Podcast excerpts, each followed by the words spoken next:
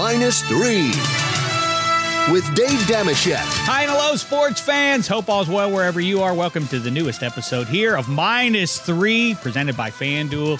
As always, I hope all's well wherever you are. Here on this side, summertime has fully arrived. Father's Day now in the rearview mirror. Hope you had a good one if you're a father or a child. Either way, I hope it went well for you. We have much sports to discuss. What's up with Ben Simmons? Carl Nassib comes out of the closet, Penn State grad, of course, um, and uh, so many other things to delve into here. Best bets and otherwise, Cousin Sal, Dave Damashek, your two pals on Extra Points, steered you in the right direction on Monday night. Sal told you to take the Astros minus a run and a half, so that came true um, with room to spare, and I told you Braden Point would score a goal. That was kind of an easy one. He has now a goal at least in six straight games for the Tampa Bay Lightning. That was kind of an easy one, and I do expect that the Lightning will vanquish the Islanders to move on to the final. In uh, in that sport, we have four teams left standing now in the N B A. Here to chop it all up with me and in your ears, as always, New York's own, Staten Island's favorite son, it's Eddie Spaghetti, and another of our favorite colleagues from Extra Points from... It's always confusing. Is he from Michigan and he went to the Bayou, or he's from the Bayou and he went to the University of Michigan? Who gives a good goddamn at this point either way? You can listen to him on Lemon Pepper Parlay and Fox Sports Radio with Rob Parker. It's, of course, Martin Weiss. What's the poop with you, fella? Hey, Shek. Hey, Spaghetts. Thanks for having That's me. Nice. I, for a while, I, for just a split second, I thought you were low energy. And then I realized, no, you're just summertime relaxed, laid back, right? Hey, yeah, you know, it's it's. Uh, I tried to do the real California gin and juice idea, laid back with my mind and my money and my money on my mind. I I I'm not familiar with that reference. No, no, uh, uh, yeah, no, I do. Uh, now, uh, what's interesting is, now that I'm thinking about it, you're kind of ideal to be doing exactly what we're doing here, which is talking about sports all over Sports America. Now, of course, here on Minus Three, we keep our focus up on the Northeast uh, region of Sports America. But boy, you can speak with uh, with knowledge about the S E C, the uh, the Big Ten with your Michigan days, and now as a U S C grad student graduate. Muzzle Tov, by the way, on that, you're really plugged in all over um, Sports America, eh? Yeah, I'm really just uh, three out of the Power Five. You know, that's really all I'm missing is uh, the Northeast over there and some of the, but you know what, though? I'm I'm getting there. I'll find my way as I progress throughout the fifty great states of this country. But I've lived in pretty much every corner of them. I lived in D C for like three months, so not for too long, but that's that's my that's my last uh, my last frontier.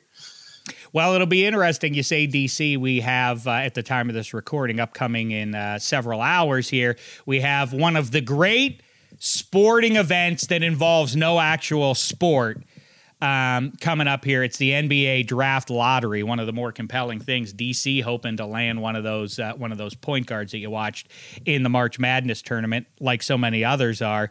Where do you guys come down on that? Eddie Spaghetti, we've had this discussion, but let's refresh it now. I go win... I think N F L draft is the number one non-sporting of a sporting event that has not an actual sport in it. That's my number one, but I love the N B A draft lottery as well. And mention, speaking of March Madness, mm.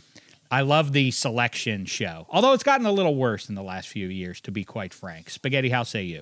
I personally hate the N B A draft lottery because, as a Knicks fan, it's like all. Whoa, I've whoa, whoa! What the what the hell's going on over there? What the what? what, what somebody having a rock show? What what are we doing? It's not my apartment. I'm alone.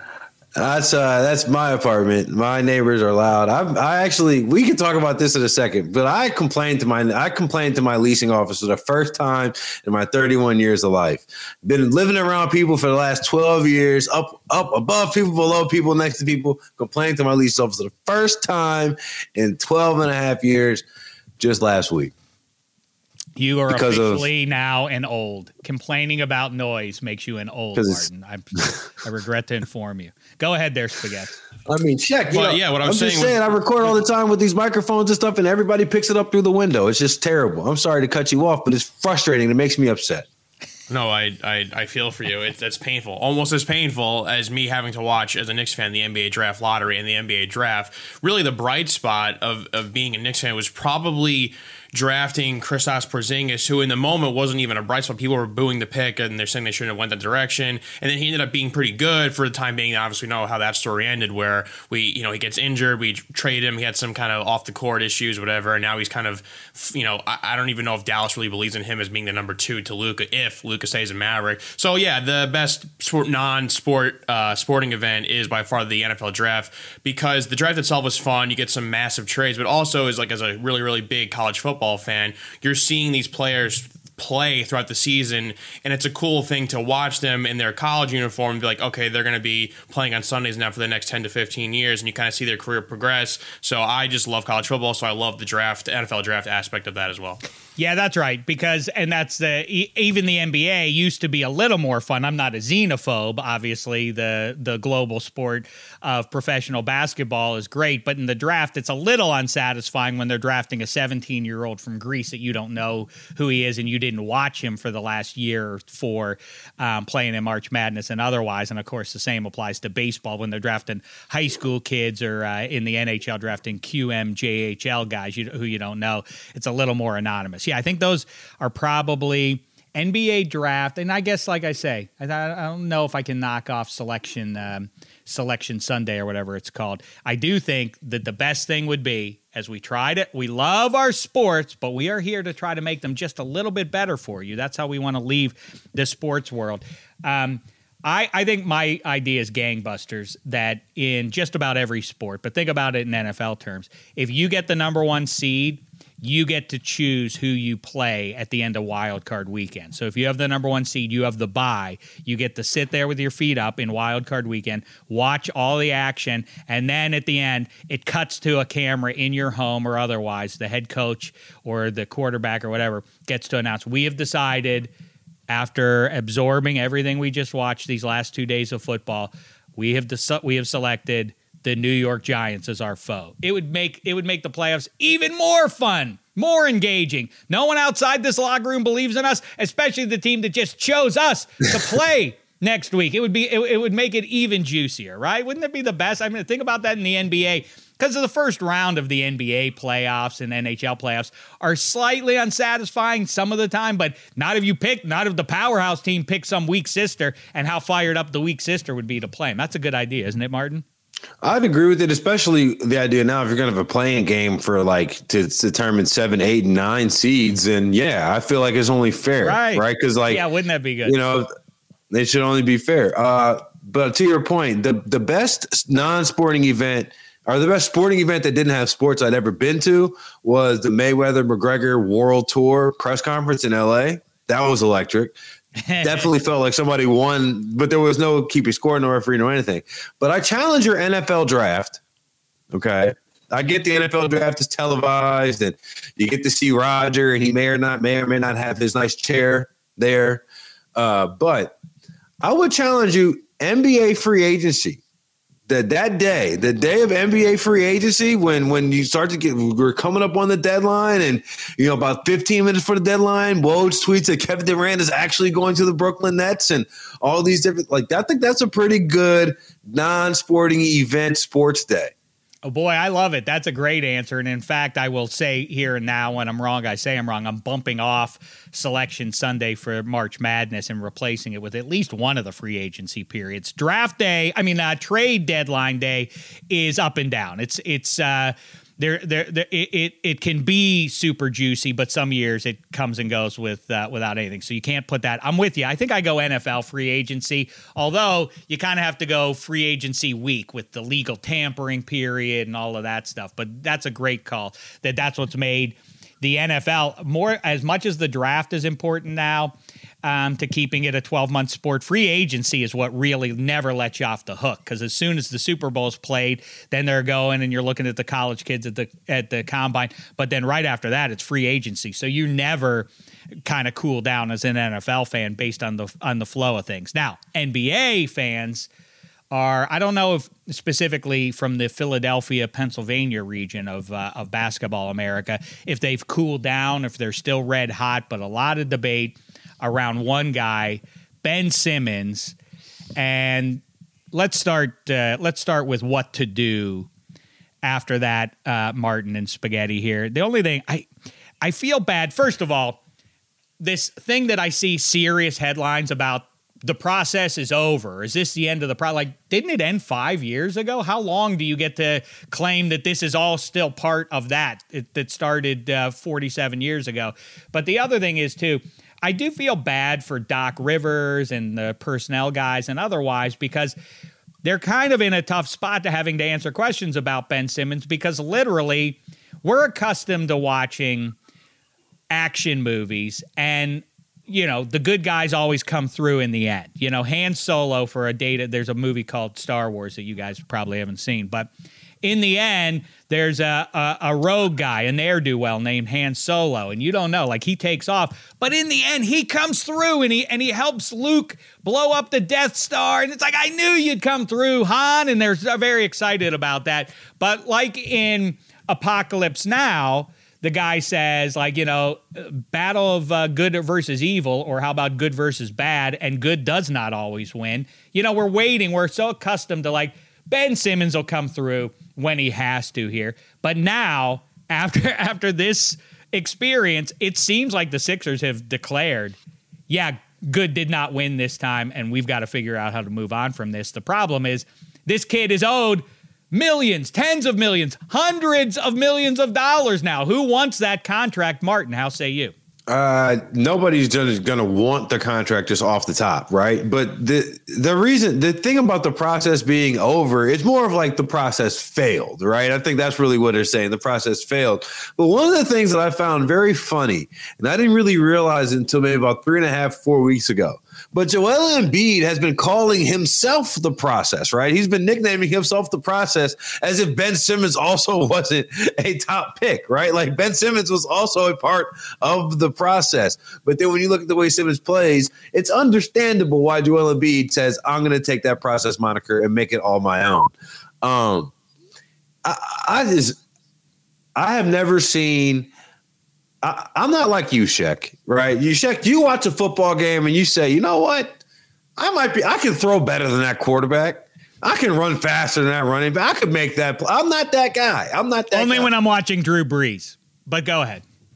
Even still, watching Drew Brees throw his ducks, I just feel that Drew Brees is going to be more infinitely ability, have more infinite ability to do that than I will.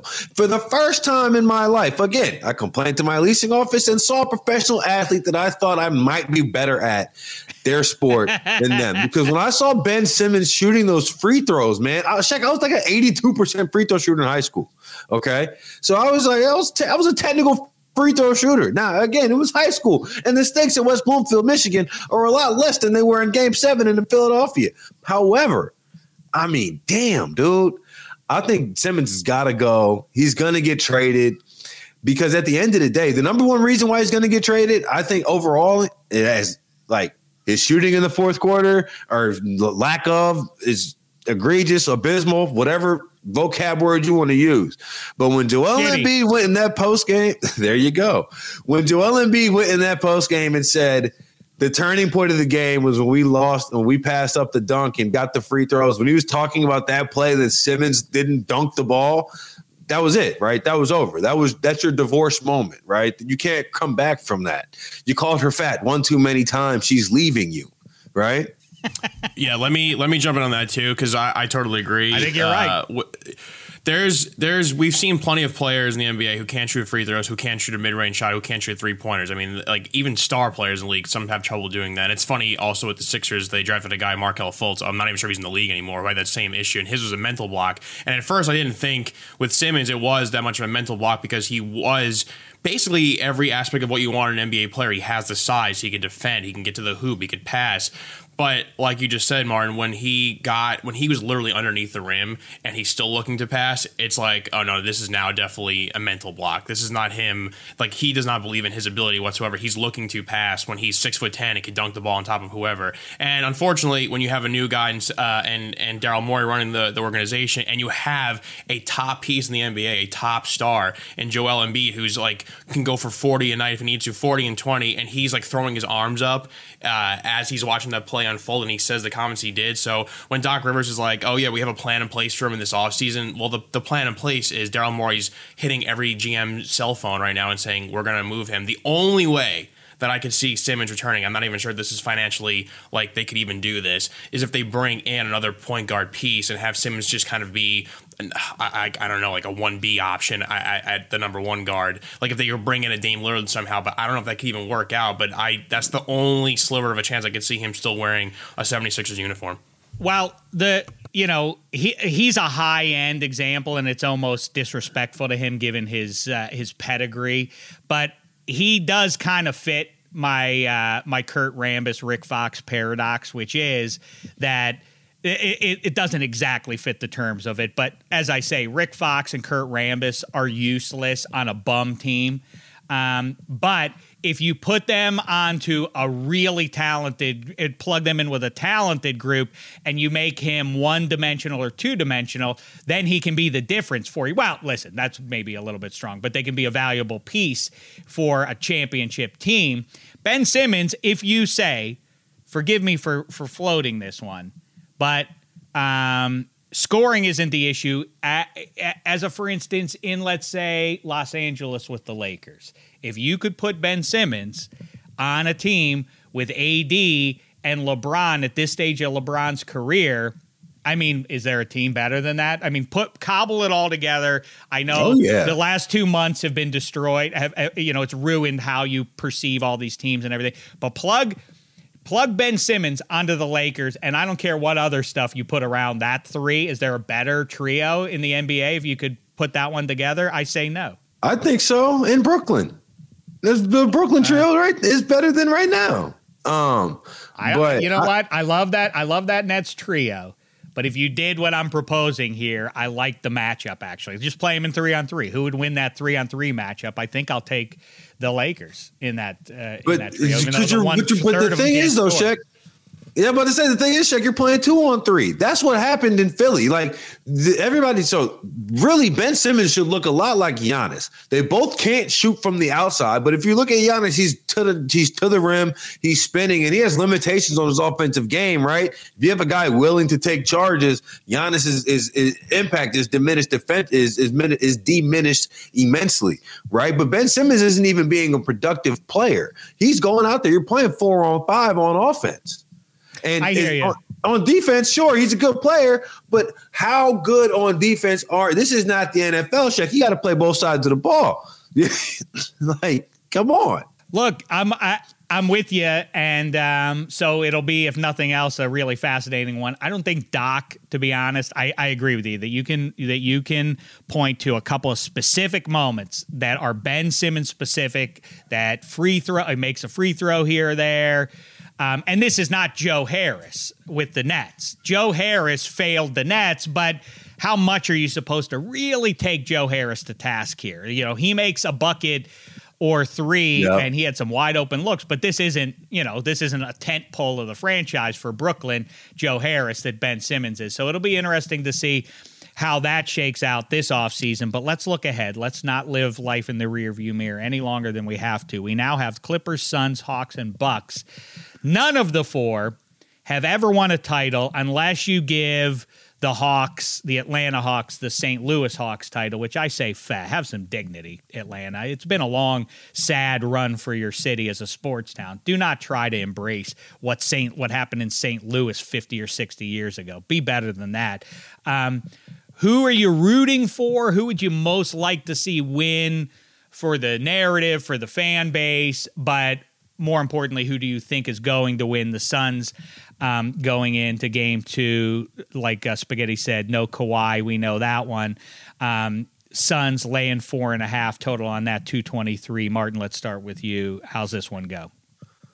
I like the Suns. I like the Suns to uh, – I'm going to actually uh, put up my video in a little bit, but I like the Suns to win. I'm not going to I'm not going to do the four and a half. I'm going to do the Suns to win and the same game parlay that with DeAndre Ayton points and rebounds over. Um, but I like the Suns a lot in this matchup because if you look at what the Clippers have done in the past, right, strictly focused on the Clippers, right, down oh two to Dallas, what would they do? They went super small, right? And then Dallas – Uh, Dallas kind of countered that going super even bigger with throwing Boban out there. Okay, they go down oh two to Utah. What do they do? They go small. Utah doesn't do anything at all and allows Terrence Mann to score forty-something points just off corner threes where Rudy Gobert is supposed to guard him, right? The difference between Phoenix and both of those two teams that the Clippers are already beat is Phoenix has a lot better wing defenders in general, right? Their whole defense isn't tied upon – well, Dallas isn't playing defense at all. Utah's defense is tied upon Rudy Gobert, right? And so – Phoenix plays defense as a whole five where their guards are going to play defense. It's not going to just be a conga line to the basket and then eight and figure it out. And then also uh, without Kawhi Leonard, like I don't think, I think that you were running into the, you know, at the end of the day, this passive diminishing returns with Paul George and of Reggie course, Jackson. Like Mister Yeah. Mister June is not like, uh, you know, these guys have to come down to earth at some form and fashion. And I don't think Devin Booker is going to be the one to do it because all he's done is forty all playoffs. Um, Spaghetti, who are you rooting for at least? Now you got the Hawks and Bucks. I'm really sad because Sixers Bucks would have been juicy. Hawks, listen, good for you, good for your fan base, uh, however many people there actually are. Um, and you mentioned Giannis there, Martin. It is the the distinction. Giannis is starting to get those comps um to Shaq, obviously different style players, but they both are limited by in in big spots. They really can't attack the rim. So in other words, you have to get the ball out of their hands. I thought Giannis was dynamite in game seven for those limitations. He still overcame them and was the reason they won. But Chris Middleton, finally, they figured it out. It's weird that Coach Bud had to in real time realize what we fans were saying, like, you got to get the ball out. I know he's. I know. I know Giannis is the M V P and all that kind of stuff. But remember the Shaq, Kobe, Lakers. You must in the big spots get the ball out of your best player's hands because he is limited by his uh, inability to make free throws. Um, I guess I take the Bucks going forward here. I'd like to see the Bucks win a title, um, just because I feel like they've gotten a little bit that their fans have been. Not process level bait and switched here, but I do feel a little bit bad for Bucks fans because this was supposed to be their year. Maybe it still will be, but it looked like a week ago. Like this is the team that everybody was so excited about for the last three years that they're going to finally get over the hump and they were going to go out with a whimper. But I think they do vanquish the Bucks here starting off tomorrow night. Uh, they're laying seven at home. Total on that one is two twenty-six and a half. Spaghetti, how say you? Well, in terms of who I'm rooting for, I can tell you I'm definitely not rooting for the Atlanta Hawks. I mean, I still hate Trae Young after the Knicks series. Like, he is the villain. he, uh, so, yeah. So, yeah, my my ass is still pretty chapped about that. But and, the, and you know what? And with the Bucks too, is in this weird, and maybe we'll get into this later on in the show with, like, all this crazy player movement in the N B A, but I love and respect what Giannis did. He's like, I'm good. I want to stay in Milwaukee. I'm going to stay in this very cold Midwest city. And they built a, they're well coached. They built a great team with a really good supporting cast, a lot of depth. Like they, whether it's it's shooting or it's interior depth, uh, like I really like what they have going on there. And he's like a singular star on a team, which we really don't see in the N B A anymore. Like you have a team like the Clippers who should have two stars right now. You could argue that the Suns have a, you know, I guess a star, star and a half, depending on what you feel about Chris Paul at his age. And DeAndre Ayton actually is a, an emerging star as well. So I kind of like what's going on in Milwaukee, but I think overall I'd probably root for the Suns to win just because they were such a poorly ran organization and they've whiffed on so many draft picks, like whether it's like Alex Len or Dragon Bender or uh, Josh Jackson. Even people were crushing them for taking Ayton over Luka, but it's funny now in retrospect, it probably fits a lot better having Ayton on that team. Um, with the in terms of the lines, with the, the Bucks laying seven, I, I actually don't like. I like the Bucks to win, not to cover, and same thing with the Suns. I like the Suns to win, not to cover. I think they're gonna be two close games, but uh, so yeah, overall, I guess see a, a Bucks Suns final will be nice. Uh, I'd like to see the Suns win, but uh, you know what? A back-to-back L A title, Lakers, then the Clippers. All the Lakers fans walking around L A and having to see, you know, baby brother win one would also be pretty funny. So I'm I'm cool with pretty much anything, but the I do not want to see. Uh, Trae Young hoisting the Larry O'Brien trophy. I would not like that. You know, it's weird, Spaghetti. We realized, you and me, before we started here, Martin is a weird twenty-first century sports fan, and he's not alone. This is this is what's happening in the sports world right now. And, you know, while G Ms in every sport lament Tom Brady team building at the player level and LeBron doing it in Miami, and we've we we now have seen a number of examples of this happening. Obviously, K D bringing in um, James Harden up to Brooklyn.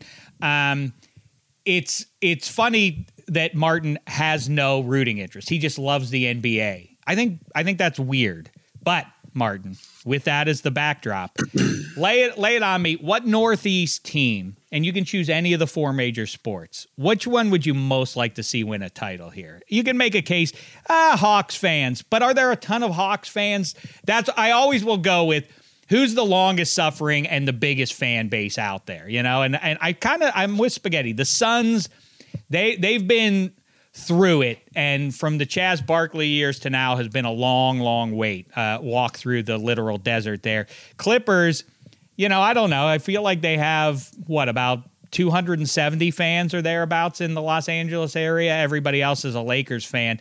Martin, what would be the most satisfying? Remember, I'm not, I'm no Eagles guy, but at some point it was nice when the Eagles fans finally got their moment a few years ago. Is there a team in the Northeast that deserve, or fan base, I guess I should say, that you'd like to see get it done?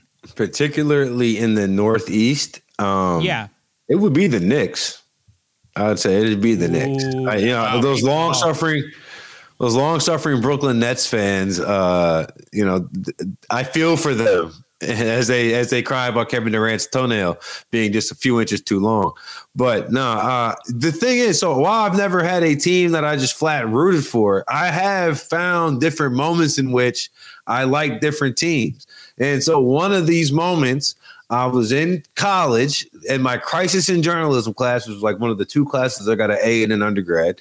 I bet a friend, Andrew Catalano, who was from New York. I go over to his apartment to do a class project, and it just so happens to be that this guy named Jeremy Lin is starting his first game for the Knicks because Carmelo was hurt. And I went and watched every Knicks game for the next, like, I don't know, the rest of Linsanity, right? Over over at his house. And that's how we became wow, that, friends. That must have been so a I, crazy three days.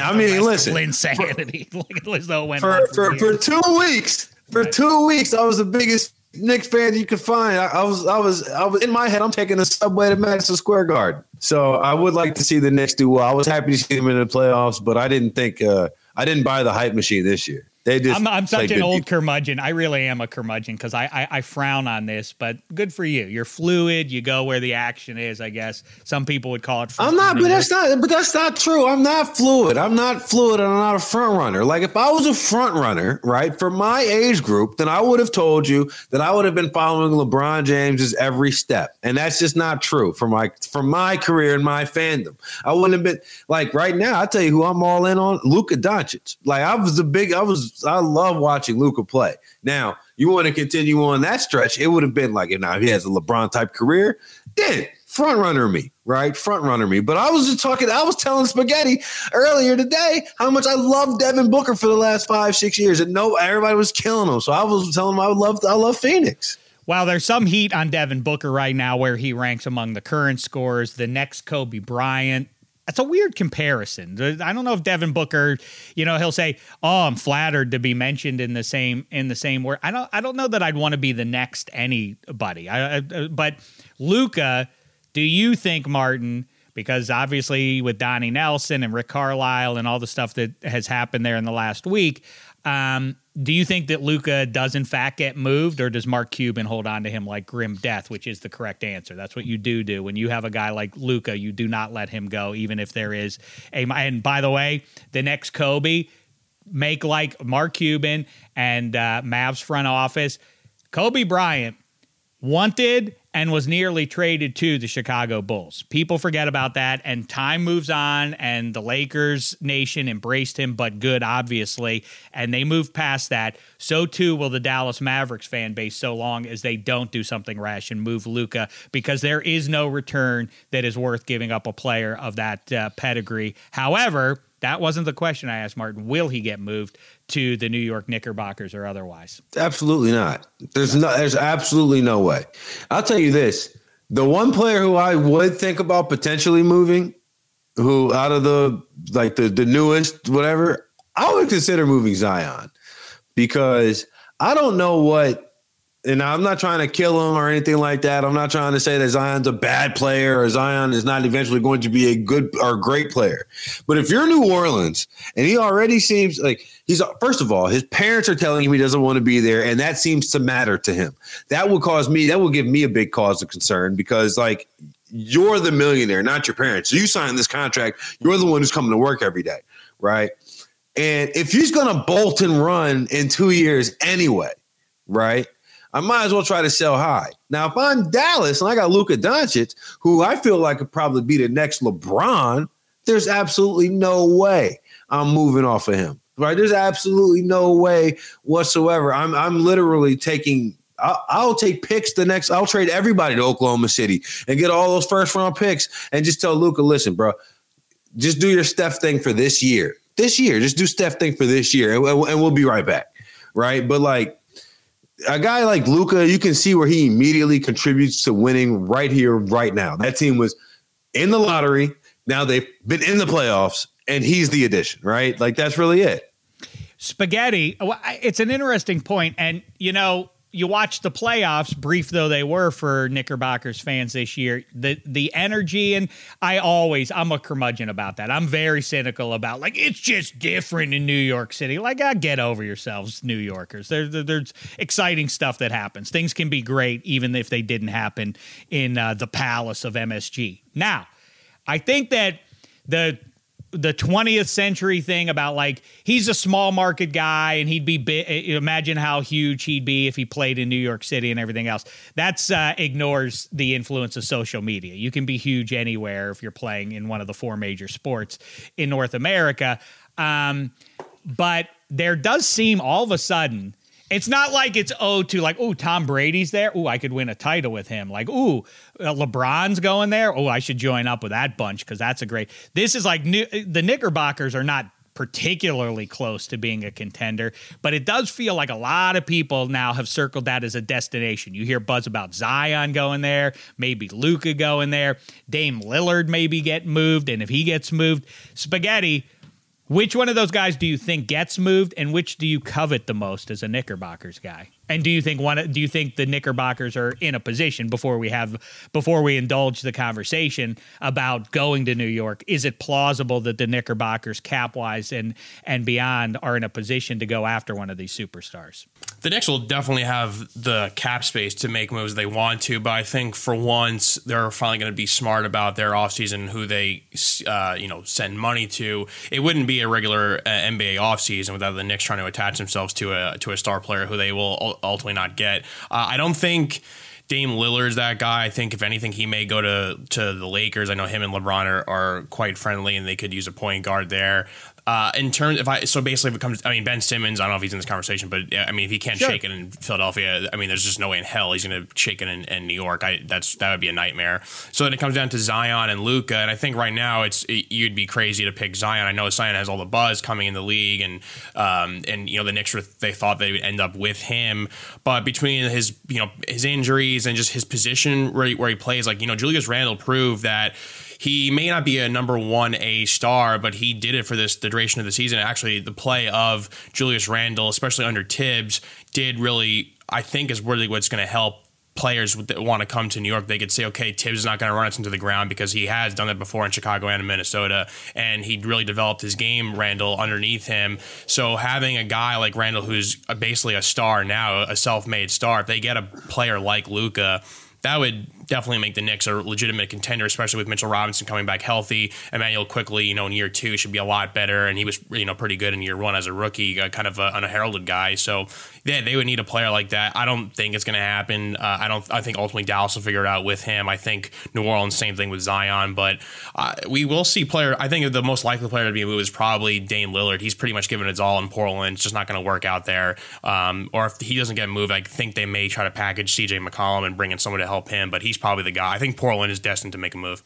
Well, like I say, we try to talk Northeast here. We've done our best there with the teams that just left the tournament. Uh, we have our Final Four now. We've made our picks there. Milwaukee plus one oh five is the favorite to cut down the nets figuratively, not literally, although I am pushing for N B A champs to start cutting down the nets because it's a cool uh, ceremonial thing. Why don't you do it? You're too cool for school. Um, I do, though, agree, I think, Eddie Spaghetti, with you, that Phoenix plus one fifty is the better value because you're betting on Milwaukee versus the Hawks. That feels I Milwaukee is I, I'm not sure exactly what's owed to, to the confidence that the bookmakers have in the Bucks over the Hawks. I, I kind of like the matchup there and, and, and find it more intriguing that against the Kawhi-less Clippers. I'm with Martin on that one. I think Phoenix is the better play at plus one fifty.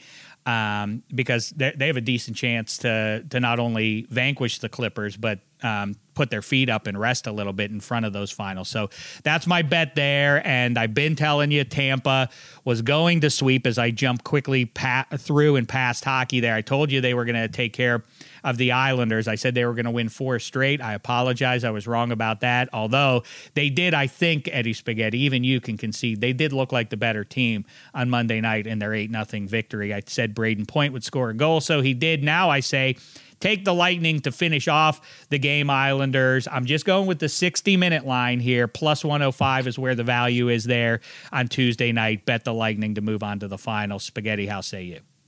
You're not wrong. I mean, the Lightning have been the better team. They are the better team. It's just, you know, the style of play of the Islanders, like we said, and, and their coaching and just the two hundred foot game that every single person plays. And the minute they have goaltending issues, we see what happens. It's eight nothing. I know there was issues in, a, in a, the previous game, too. They had to switch out Varlamov with uh, Sorokin there. I still weirdly, because uh, I predicted this series to go seven, I still think the Islanders will come back, win a game by a goal. I know they're still going to get a goal and a half uh, every single game. And I like that. I think they're a team that uh, they play every game close except for obviously last game, so they will force a game seven, and I think ultimately they will lose game seven. I think I'm pretty confident in my prediction now that it'll be a uh, a Vegas Knights Tampa Bay Lightning finals, but you know, ultimately a tough plate series by the Isles. You know, nothing re- respect for them. They're a team I don't root for, a team I do not like, but like I said, I could, I could tip my cap to them.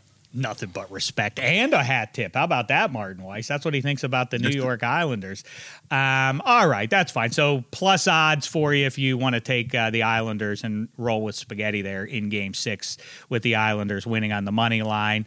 Um, all right, what else do we want to talk about here? Oh, I, I want to get into some. Before we do, though, I feel like the other big story or melodrama or whatever it is, Tom Brady is on the, I forget what that show's called on H B O with LeBron and where they're sitting in the barber shop. What's it called? Whatever it's called. He was on that show, Tom Brady was.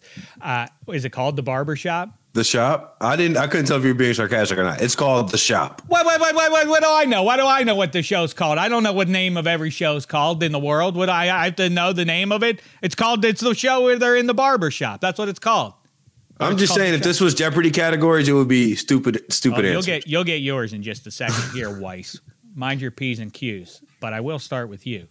Tom Brady, on that show, he was interested. He was throwing out feelers all over football America for his next home. He was leaving Foxborough. He wanted to land in just the right spot. And there were several finalists. And apparently, It, at the tail end of the process, not the Sixers one, um, he uh, the team told him that they were going to stick with their existing Q B, and he said, uh, "You're going to stick with that M F-er." Who was he talking about? That same M F-er that beat him twice in the regular season, Drew Brees. Oh, now that's an interesting one that I hadn't considered. But isn't he pally with Drew Brees? And would Tom Brady really say no, that? They're, they're, they're pals enough, right? They're pals enough. But I tell you this, you think Tom Brady's throwing balls to Drew Brees' daughters and sons running across the end zone line if they don't win in that playoff game? If he doesn't, if if, the, if, if that's if, if Drew Brees is the one advancing, you think Tom Brady's still out there shaking hands? Not the Tom Brady that I know, and I've watched way too much of his career, especially in the last four and a half years.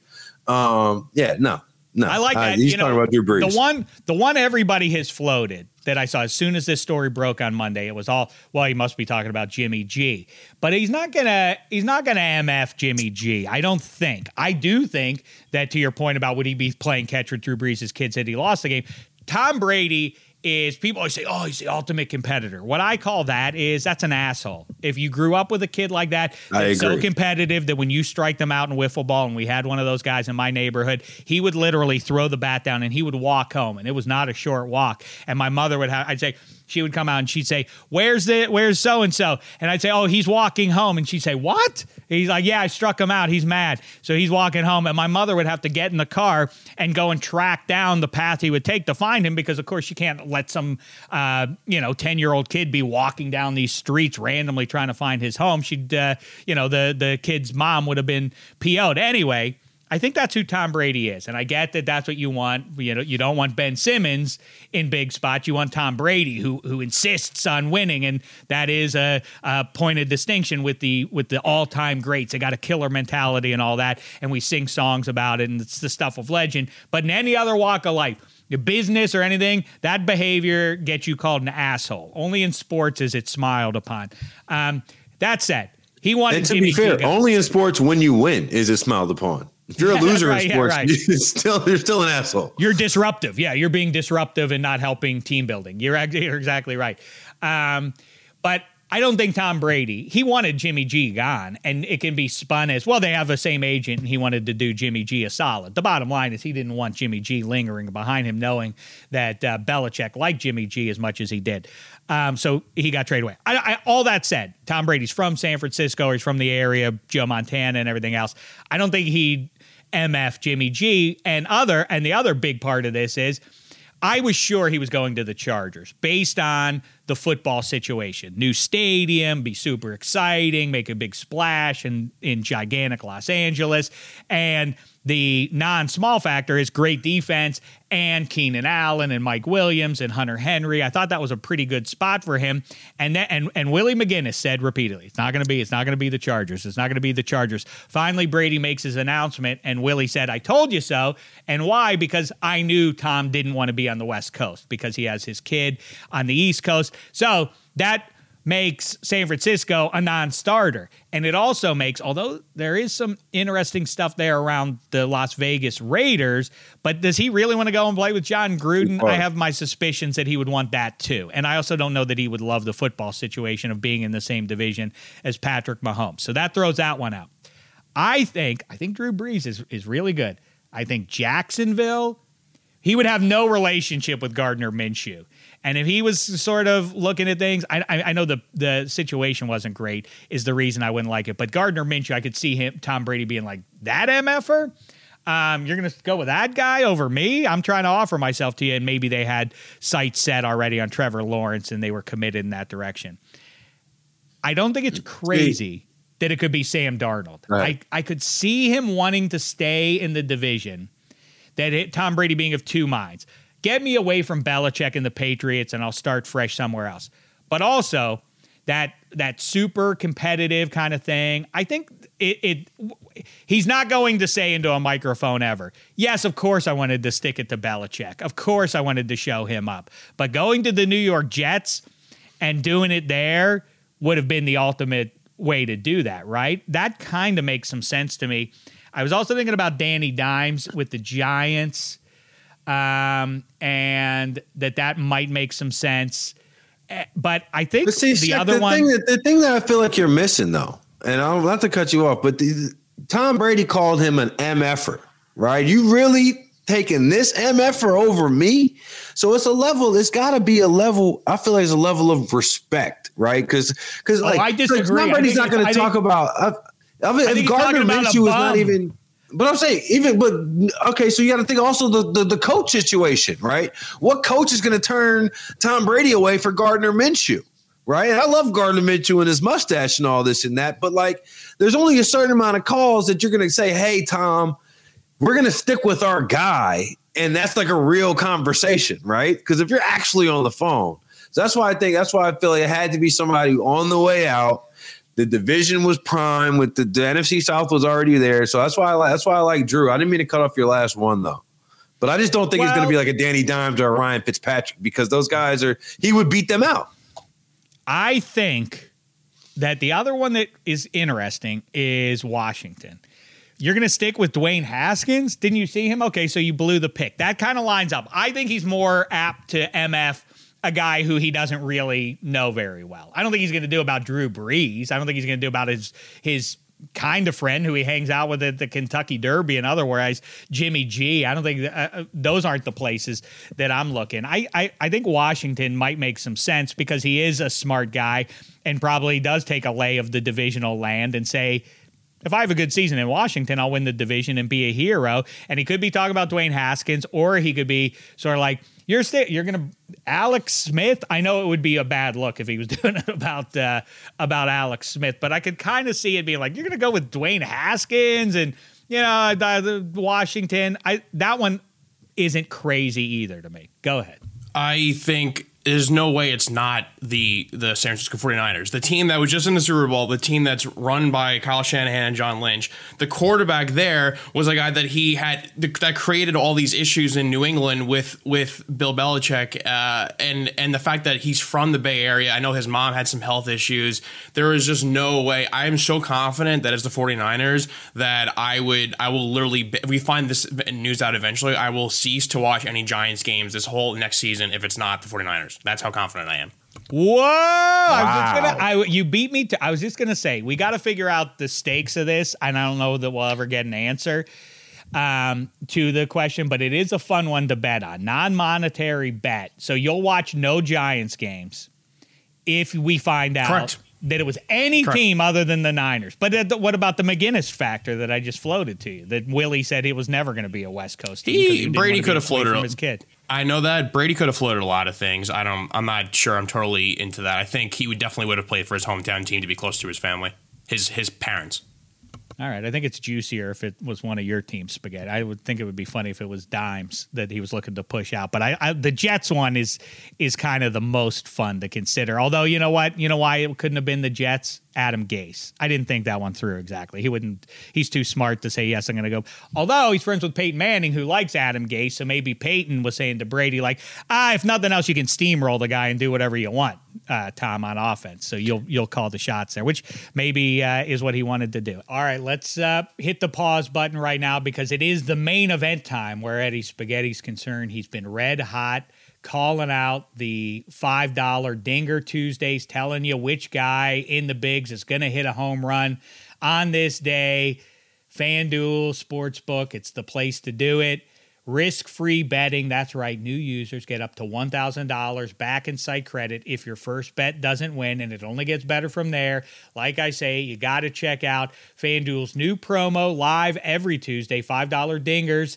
Place a twenty-five dollars plus wager on any player to hit one on Tuesday and get a five dollar bonus in site credit for every home run hit in the game. The max on that is twenty-five dollars.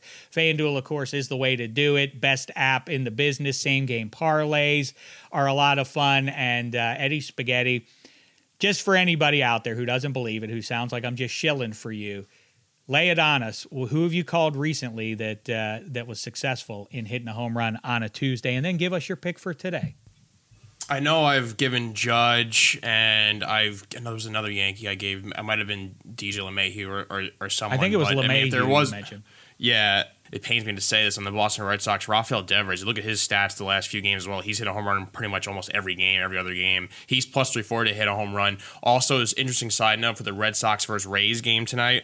Uh, M- top M L B prospect Wander Franco is making his debut for the Rays, so that'd be, I don't know if there's odds on him yet, but it w- would be really, really funny to see him go yard in this game as well. But I like Devers plus three forty. Buckle in with those guys. I think they could go yard. Listen, you can uh, you can be too cool for school. You can get up on Mount Pius and condescend about Spaghetti's picks, or you can win yourself some money. The guy's been hot. Follow his lead. There you go. Well done, Eddie Spaghetti. All right. Let, here's something I wanted to do with you guys now. In a couple of weeks, I don't know when, in the, the next week, two, three, we're breezy summertime here on Minus Three. Um, we're going to have a little showdown. You may, if you're a longtime listener, may recall the, the uh, legendary game show called Use Your Noodle, where we pit two alleged sports aficionados against one another to see, well, I'll provide the category. Usually it's Eddie Spaghetti who provides the category, and I'm a competitor. Um, instead...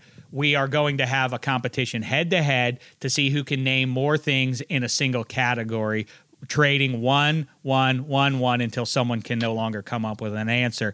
We're going to do it with our pal from the Adam Carolla show, Bald Brian, and uh, he's a, he alleges himself to be a great baseball uh, trivia guy. And then from C N N, the legal an- analyst from Philadelphia, Ellie Honig, they've both agreed to go head-to-head in a Use Your Noodle competition upcoming. I think that, like I say, the specifics of that one will be baseball-oriented. But I wanted to make sure my game show hosting ability is still there. Eddie Spaghetti, you're a competitor today. Out of nowhere, here we go against Martin Weiss. It's time for Use Your Noodle!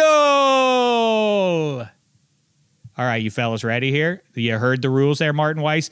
I'm going to give you a category, and you guys, you and Eddie mm-hmm. Spaghetti, we'll trade back and forth until one of you runs out and can no longer answer this one. I don't know how this one's going to go. I was a little underwhelmed, actually, by the names on this uh, on this first list. But Martin Weiss, you're a University of Michigan guy. Eddie Spaghetti, you are a Notre Dame lover like no, none other. Boston U is your alma mater. Has Boston U ever put anybody Correct. in the N F L? They have to. Who would they have from Boston U in the N F L?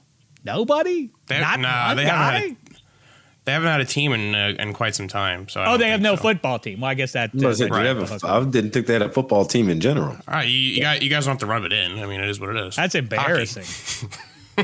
They got rid of it like uh, like ten, fifteen years or so before, or maybe even twenty years before I even attended. So whatever. The Terriers, right? Boston, uh, Boston University Terriers, correct? Yes.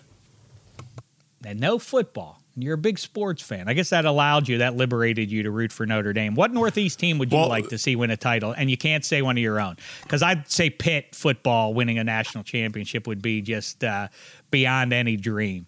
Would be would be the greatest to see them resurrect that program to that degree and be a real player like they were when I was a little kid. They were they were a perennial player in in top ten. Um, kind of stuff, and now it's, you know, lucky if they win if they win more than they lose and go to a a, uh, a Jimmy Kimmel level bowl game. By the way, you got to go back and listen to the Jimmy Kimmel episode on Extra Points. It was gangbusters. He has a new bowl game. All right, Spaghetti, what's your answer there? Ooh, um, in the Northeast, the Steelers. I... That's nice. That would be cool, because a lot I'm, of people hate on the Steelers no, right now, and it'd be cool. So I no, I, I think I think the easy one, um, because I don't think anyone in the nation has any ill will towards them. Maybe besides other A F C East, uh, like you know, foes would be the the Buffalo Bills. Um, if my Giants can't win, although I probably won't be able to watch any Giants games if you ever I'm wrong about the Tom Brady stuff, it's by far the the Bills. You know, Allen, the jumping on tables. That it's a it's a great crew. I'm I'm okay with them winning. I completely agree, although there is a percentage of people that's very mad at Cole Beasley right now, so I wonder if that impacts things. But uh, yes, you're that that's the correct answer, I think. Buffalo Bills, uh, seeing them get to celebrate would be nice for, for that fan base. Now, here we go. Use your noodle, little warm-up before we have the main event upcoming here on Minus Three be- between Bald Brian and Ellie Honig. Today's category is, and Martin, you go first here. You're our guest. University of Michigan and Notre Dame football players who've won a Super Bowl. Go. Oh, God. Tom Brady. Ding. Eddie Spaghetti. Jerome Bettis. I like how you did that. Jerome Bettis. All right, go ahead. Uh, Martin Weiss.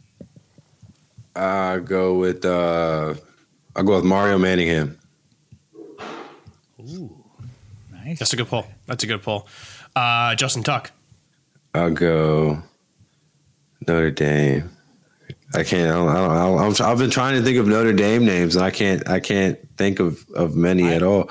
I like um, that you took Manningham. That's the that's the whammy on Spaghetti, because you took your school, but you took his team, his favorite team, the Giants. Jeez, uh, this is embarrassing. Al, what's his name? Uh, John Runyon. That's correct. No, John Run- John Runyon is not correct. He never won a Super Bowl. He never won. I don't know if he won a Super Bowl or not. Uh, so I just need to answer. I can just give one more, and I could. Yes. Uh, I mean, yes. Joe Montana. Joe Montana. Very nice. Eddie Spaghetti is your winner there. Rocky Bly. I literally, I don't know why I could not think. I, I was literally in my head. You said U S C earlier, and it planted U S C in my head. I was trying to think, Joe Montana actually go to Notre Dame? Did you go to U S C? And I just have, but it's your fault, Shaq. I'm also, fault. yeah, I'm trying to think of, uh, there there are certainly some some more out there, but okay, we'll move on from that one. Do you like this game or is it boring to you guys? Be honest, Martin Weiss. I love this game. Oh, I, I actually I like this game. I like it. But one thing that we used to do, we used to add a number on it too. So it'd be like, I can name four, I can name three, and it'd just be a little bit more interesting. But I like your version as well, Shaq.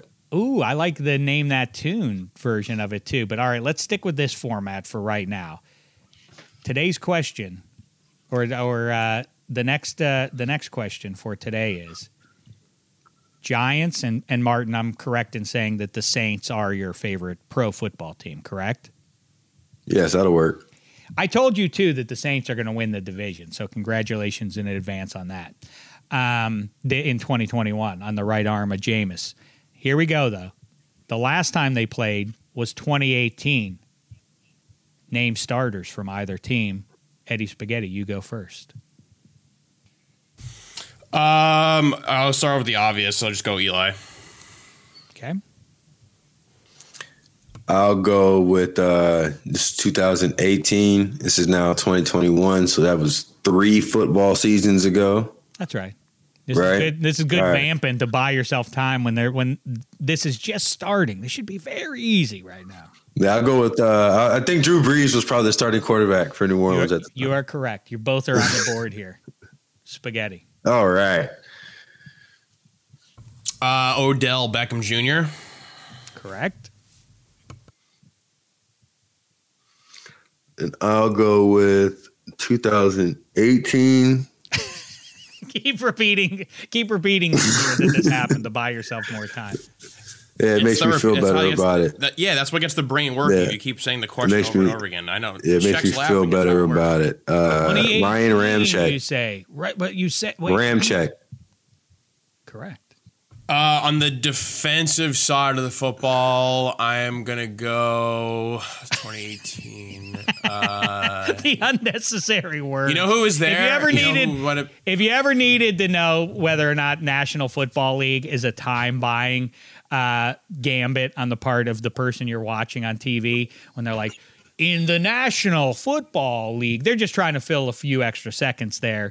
Um, To, for themselves. And Eddie Spaghetti, on the defensive side of the football, on the gridiron. But go ahead, Spaghetti. I hate this because I'm uh, I, I feel like I'm going to get this wrong, because twenty eighteen is like that fringe of like the oh geez uh, fringe of what? I'm not going to go.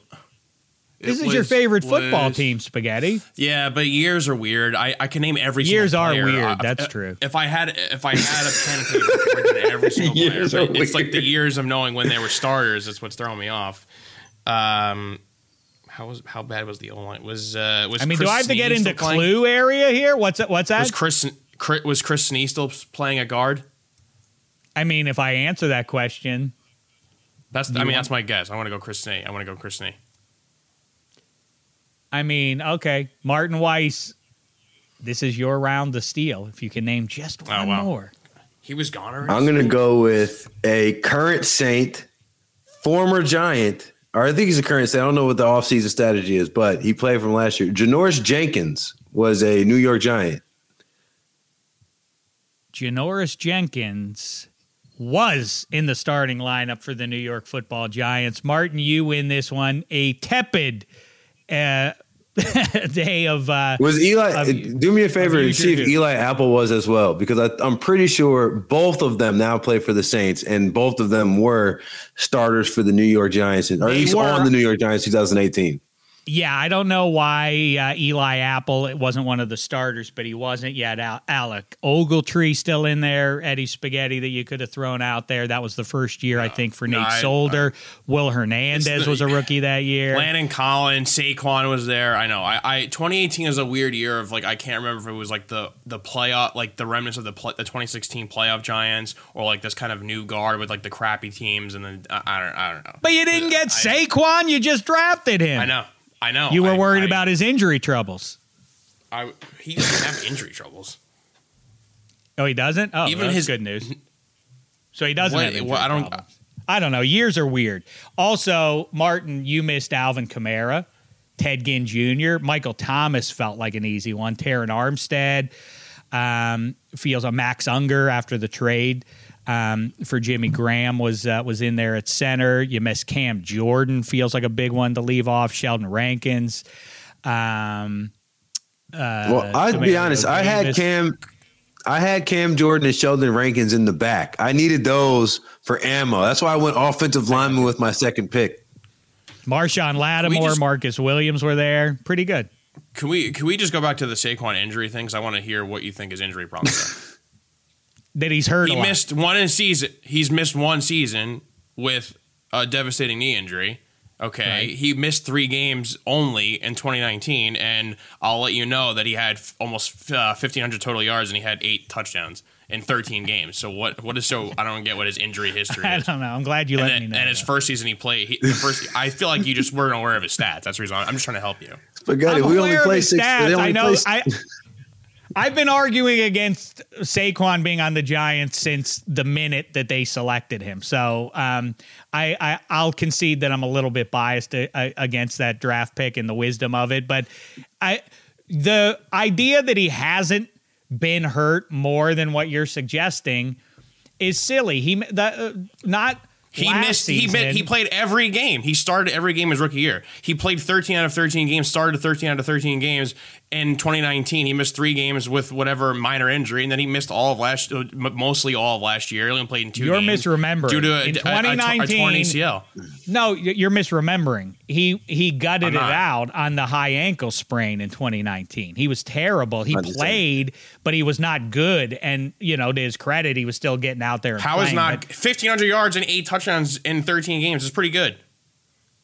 All right, that does sound good. But listen, I. I Don't, you, you're trying to put some stink on me, but I'm not wrong about this. He was hurt. He had a high ankle sprain and was and was um, a uh, a milder version of himself. Thankfully, cool. Right at the end of the season, I will say, he exploded just in time for the cool cats to claim another fantasy championship. That's why I know that, because Saquon was on my twenty nineteen Cool Cats championship winning team. So I know exactly what was going on, and I stuck with him, and I couldn't play Saquon for weeks and weeks on end, but then I plugged him back into the lineup just in time for him to score, I think, two or three touchdowns, not unlike Alvin Kamara um, did in the uh, title round this past year. Damashek drafts clutch. That's what it's about. Just as Damashek uh, it with uh, Father's Day weekend in the rearview mirror is clutch when it comes to making babies. Is Damashek the greatest man of all time? No. But when it's time to prove his machismo, his manhood, nobody does it better. Four, I, I, I've made my, I, I've made my love on a woman a dozen or, I mean, half dozen or so times in my life, and I have four children to show for it. You know what? That's what Alvin Kamara and Saquon Barkley are for my fantasy football team, and I thank them, and I say to you, Eddie Spaghetti, fair. And I give the award to Martin Lawrence. I mean, Martin Martin Lawrence. Ma- Martin Weiss. Martin Lawrence, Trevor Lawrence, Martin Lawrence, Martin Weiss. Okay, that's it. So um, what else should we talk about? Are we all done here, fellas? You feel like uh, we've we've tapped into all the key issues of uh, of the day? I'll be honest. I could Think use so. one more round of Use Your Noodle, but if you don't have anything really? prepared. Oh, I didn't, so I didn't feel good about my showing. Well, you I did not feel stunk. good about my I, showing. I want to come out. I want, the third time will be the charm if you have something prepared. All right, here we go. We'll stick with the with the uh, alma mater theme here, although Notre Dame, I guess, isn't Spaghetti's alma mater, but it's his favorite college um, team. Let's go. The last time, I believe, that Michigan and Notre Dame hooked up in the N C double A March Madness tournament was twenty sixteen in the first round, the East region. Martin, it's your turn to start us off. Members of the Michigan or Notre Dame basket, men's basketball teams in twenty sixteen that played each other in that N C double A tournament. Duncan Robinson. On the board. Duncan Robinson, who famously only came from a D three school, if you watched the finals last year. Where did he come from? I don't know. The N C double A tournament. mm Boy, this is an um, underwhelming list, too, I'm, specifically may, with I'm, Notre Dame. I know. I know. I may. I was going to think. I know one player, Notre Dame. I'm trying to think if I should just steal a Michigan. Uh, I'll just go. Uh, was Bonzi Collison on that team for Notre Dame? He was. All right, that's the only one. Yeah, that's the only. That's for, uh, that would be my Notre Dame uh, contribution to this list. Um, Derek Walton was on that team. You're correct, boy. I would be. I would really. This would be a. I'm realizing now how little I've paid attention to college basketball when I look at this list. The the names that I would be able to sum in here. I would beat you both, but still, this would. I would do a poor showing. Mm-hmm. On this one. Go ahead, there, uh, Spaghettis. I buy you some I'm gonna time. lose. So I don't. I don't really watch college basketball. Um, I know Notre Dame was pretty good that year. Did, was did Michigan have another? They have another N B A guy, right? Didn't they have someone who was was like Trey Burke on that team, or Wagner? I don't know. I, ah, yeah. You got Wagner. See, Wagner was on that team, not Trey Burke. Um, yeah, I don't know. Trey Burke by that point was have been traded already. I feel like. Let's see. Next guy on the list, Zach Ervin. Correct. I'm, don't I'm say done. Trey so Burke. Congrats, Martin. Congrats, Martin. I don't know anyone else. I should have done better with uh, the Giants. That was a Giants. Lo- that was a Giants dead period. So whatever. Give me a break. Let's see. And to finish it out, uh, Giants dead period. When was the alive Giants period? Dead period. About ten years ago, they, they had a good season. Well, now there's a little bit more to be. Uh, To, they came crashing down after the Packers lost in the playoffs, but yeah, I, I like I said, you make fun of me for saying years are weird, but it's like it's very easily, especially in like a weird like COVID offseason and like not seeing the team play, and it's just like then you you know I don't know you you get them all mixed up. All right, listen, I've Good enjoyed show. it. I enjoy kibitzing with the two of you. I hope the listener has enjoyed it as well. I hope life is treating you and anyone within the sound of my voice a little bit better than uh, life is treating Ben Zobrist, whose wife apparently cheated on him with the family pastor. Um, very Sopranos-esque, Eddie Spaghetti. You're right about that. I see your note that Sopra- that it is uh, reminiscent of what happened to Tony Soprano, but of course Tony Soprano was fictional. A real-life professional athlete getting cheated on um, by the with the pastor. I don't know. That, that'd be pretty sad, I think. Um, so uh, tough week there. For guys named Ben. Who am I forgetting? He's a World ben Series Simmons, hero, right? He well, just, yeah, I know. Now he's got to deal week. with this. Yep, exactly. Um, all right. I think we've said it all or close to it. So let's cut it off there. Any picks anybody wants to throw out? Like I say, Lightning, I also like them to go on to win the cup here at plus one ten. So I like that as your best value there. We gave you our N B A picks for games two and one.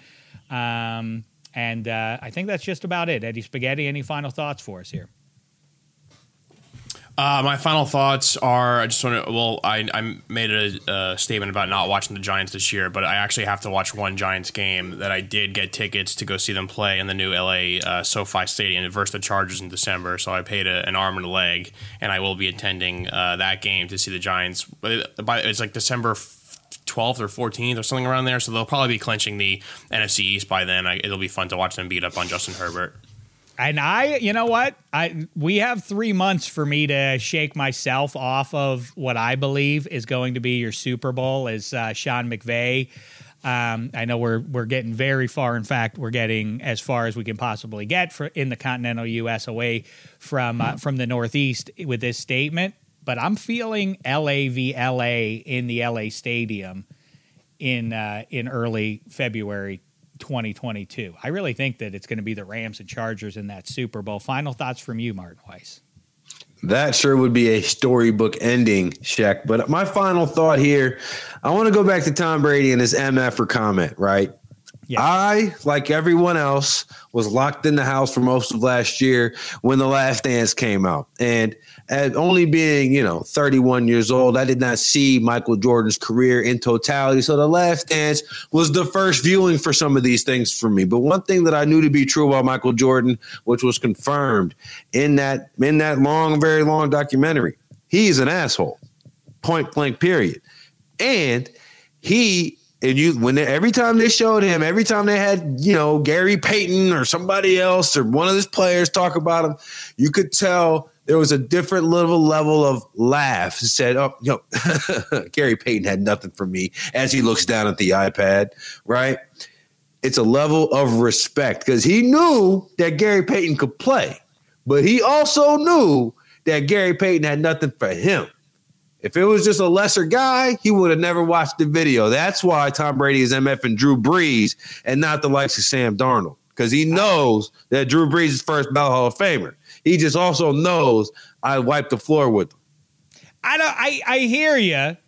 It's an interesting thought you float there. But I also think, how many guys do you think Michael Jordan, while he was in the league or now, even though he's kind of in the league, but I mean, just, uh, you know, for friendship purposes, not for transactional ones, who, who likes Michael Jordan now? I feel like Tom Brady, at Charles least Barkley. At the Q- Barkley, that's right, who is breezy and sort of like, ah, I would have liked to have won a title, but that doesn't define me. And so that kind of lets him off the hook. He's not competitive in that way with him. Although, um, you know, I don't entirely believe that Barkley doesn't care. I think probably ninety-three haunts him. I think it. I think he concedes that it haunts him. We almost had the Chaz Barkley finals, too. I asked Barkley probably eight years or so ago, if the Sixers played the Suns for the N B A title, who would you root for? And I was, I'm proud to say he said, never been asked that question before. That's a good one. I think he chose the Sixers ultimately. Um, but, uh, yeah, I don't think I, I, I hear you. I think Michael Jordan probably didn't and doesn't have a ton of friends. I feel like in, in the league, I think Brady somehow has threaded the needle and is pally with Peyton and Breeze. I bet you he doesn't talk to Ben Roethlisberger a lot on the phone, but I bet the guys who are, who did it the right way and all that kind of crap, I bet you he's, uh, I bet you he's still chummy with them. I don't think he would M F guys who he respects like that. I hear you. Your point is well taken. I think it's somebody who he, in this case, doesn't respect because, to your earlier point, he's an asshole in his own way. I could see it being Derek Carr, guy who he probably, look, I'm better than Derek Carr. That M F-er over me? Please, Raiders. Except it just doesn't make sense that he would want to go play for John Gruden in Las Vegas. That's my reasoning. You wiping your tears away, Martin? No, man. I'm just, I'm just a little tired. My eyes have been watering. I've been awake a long time.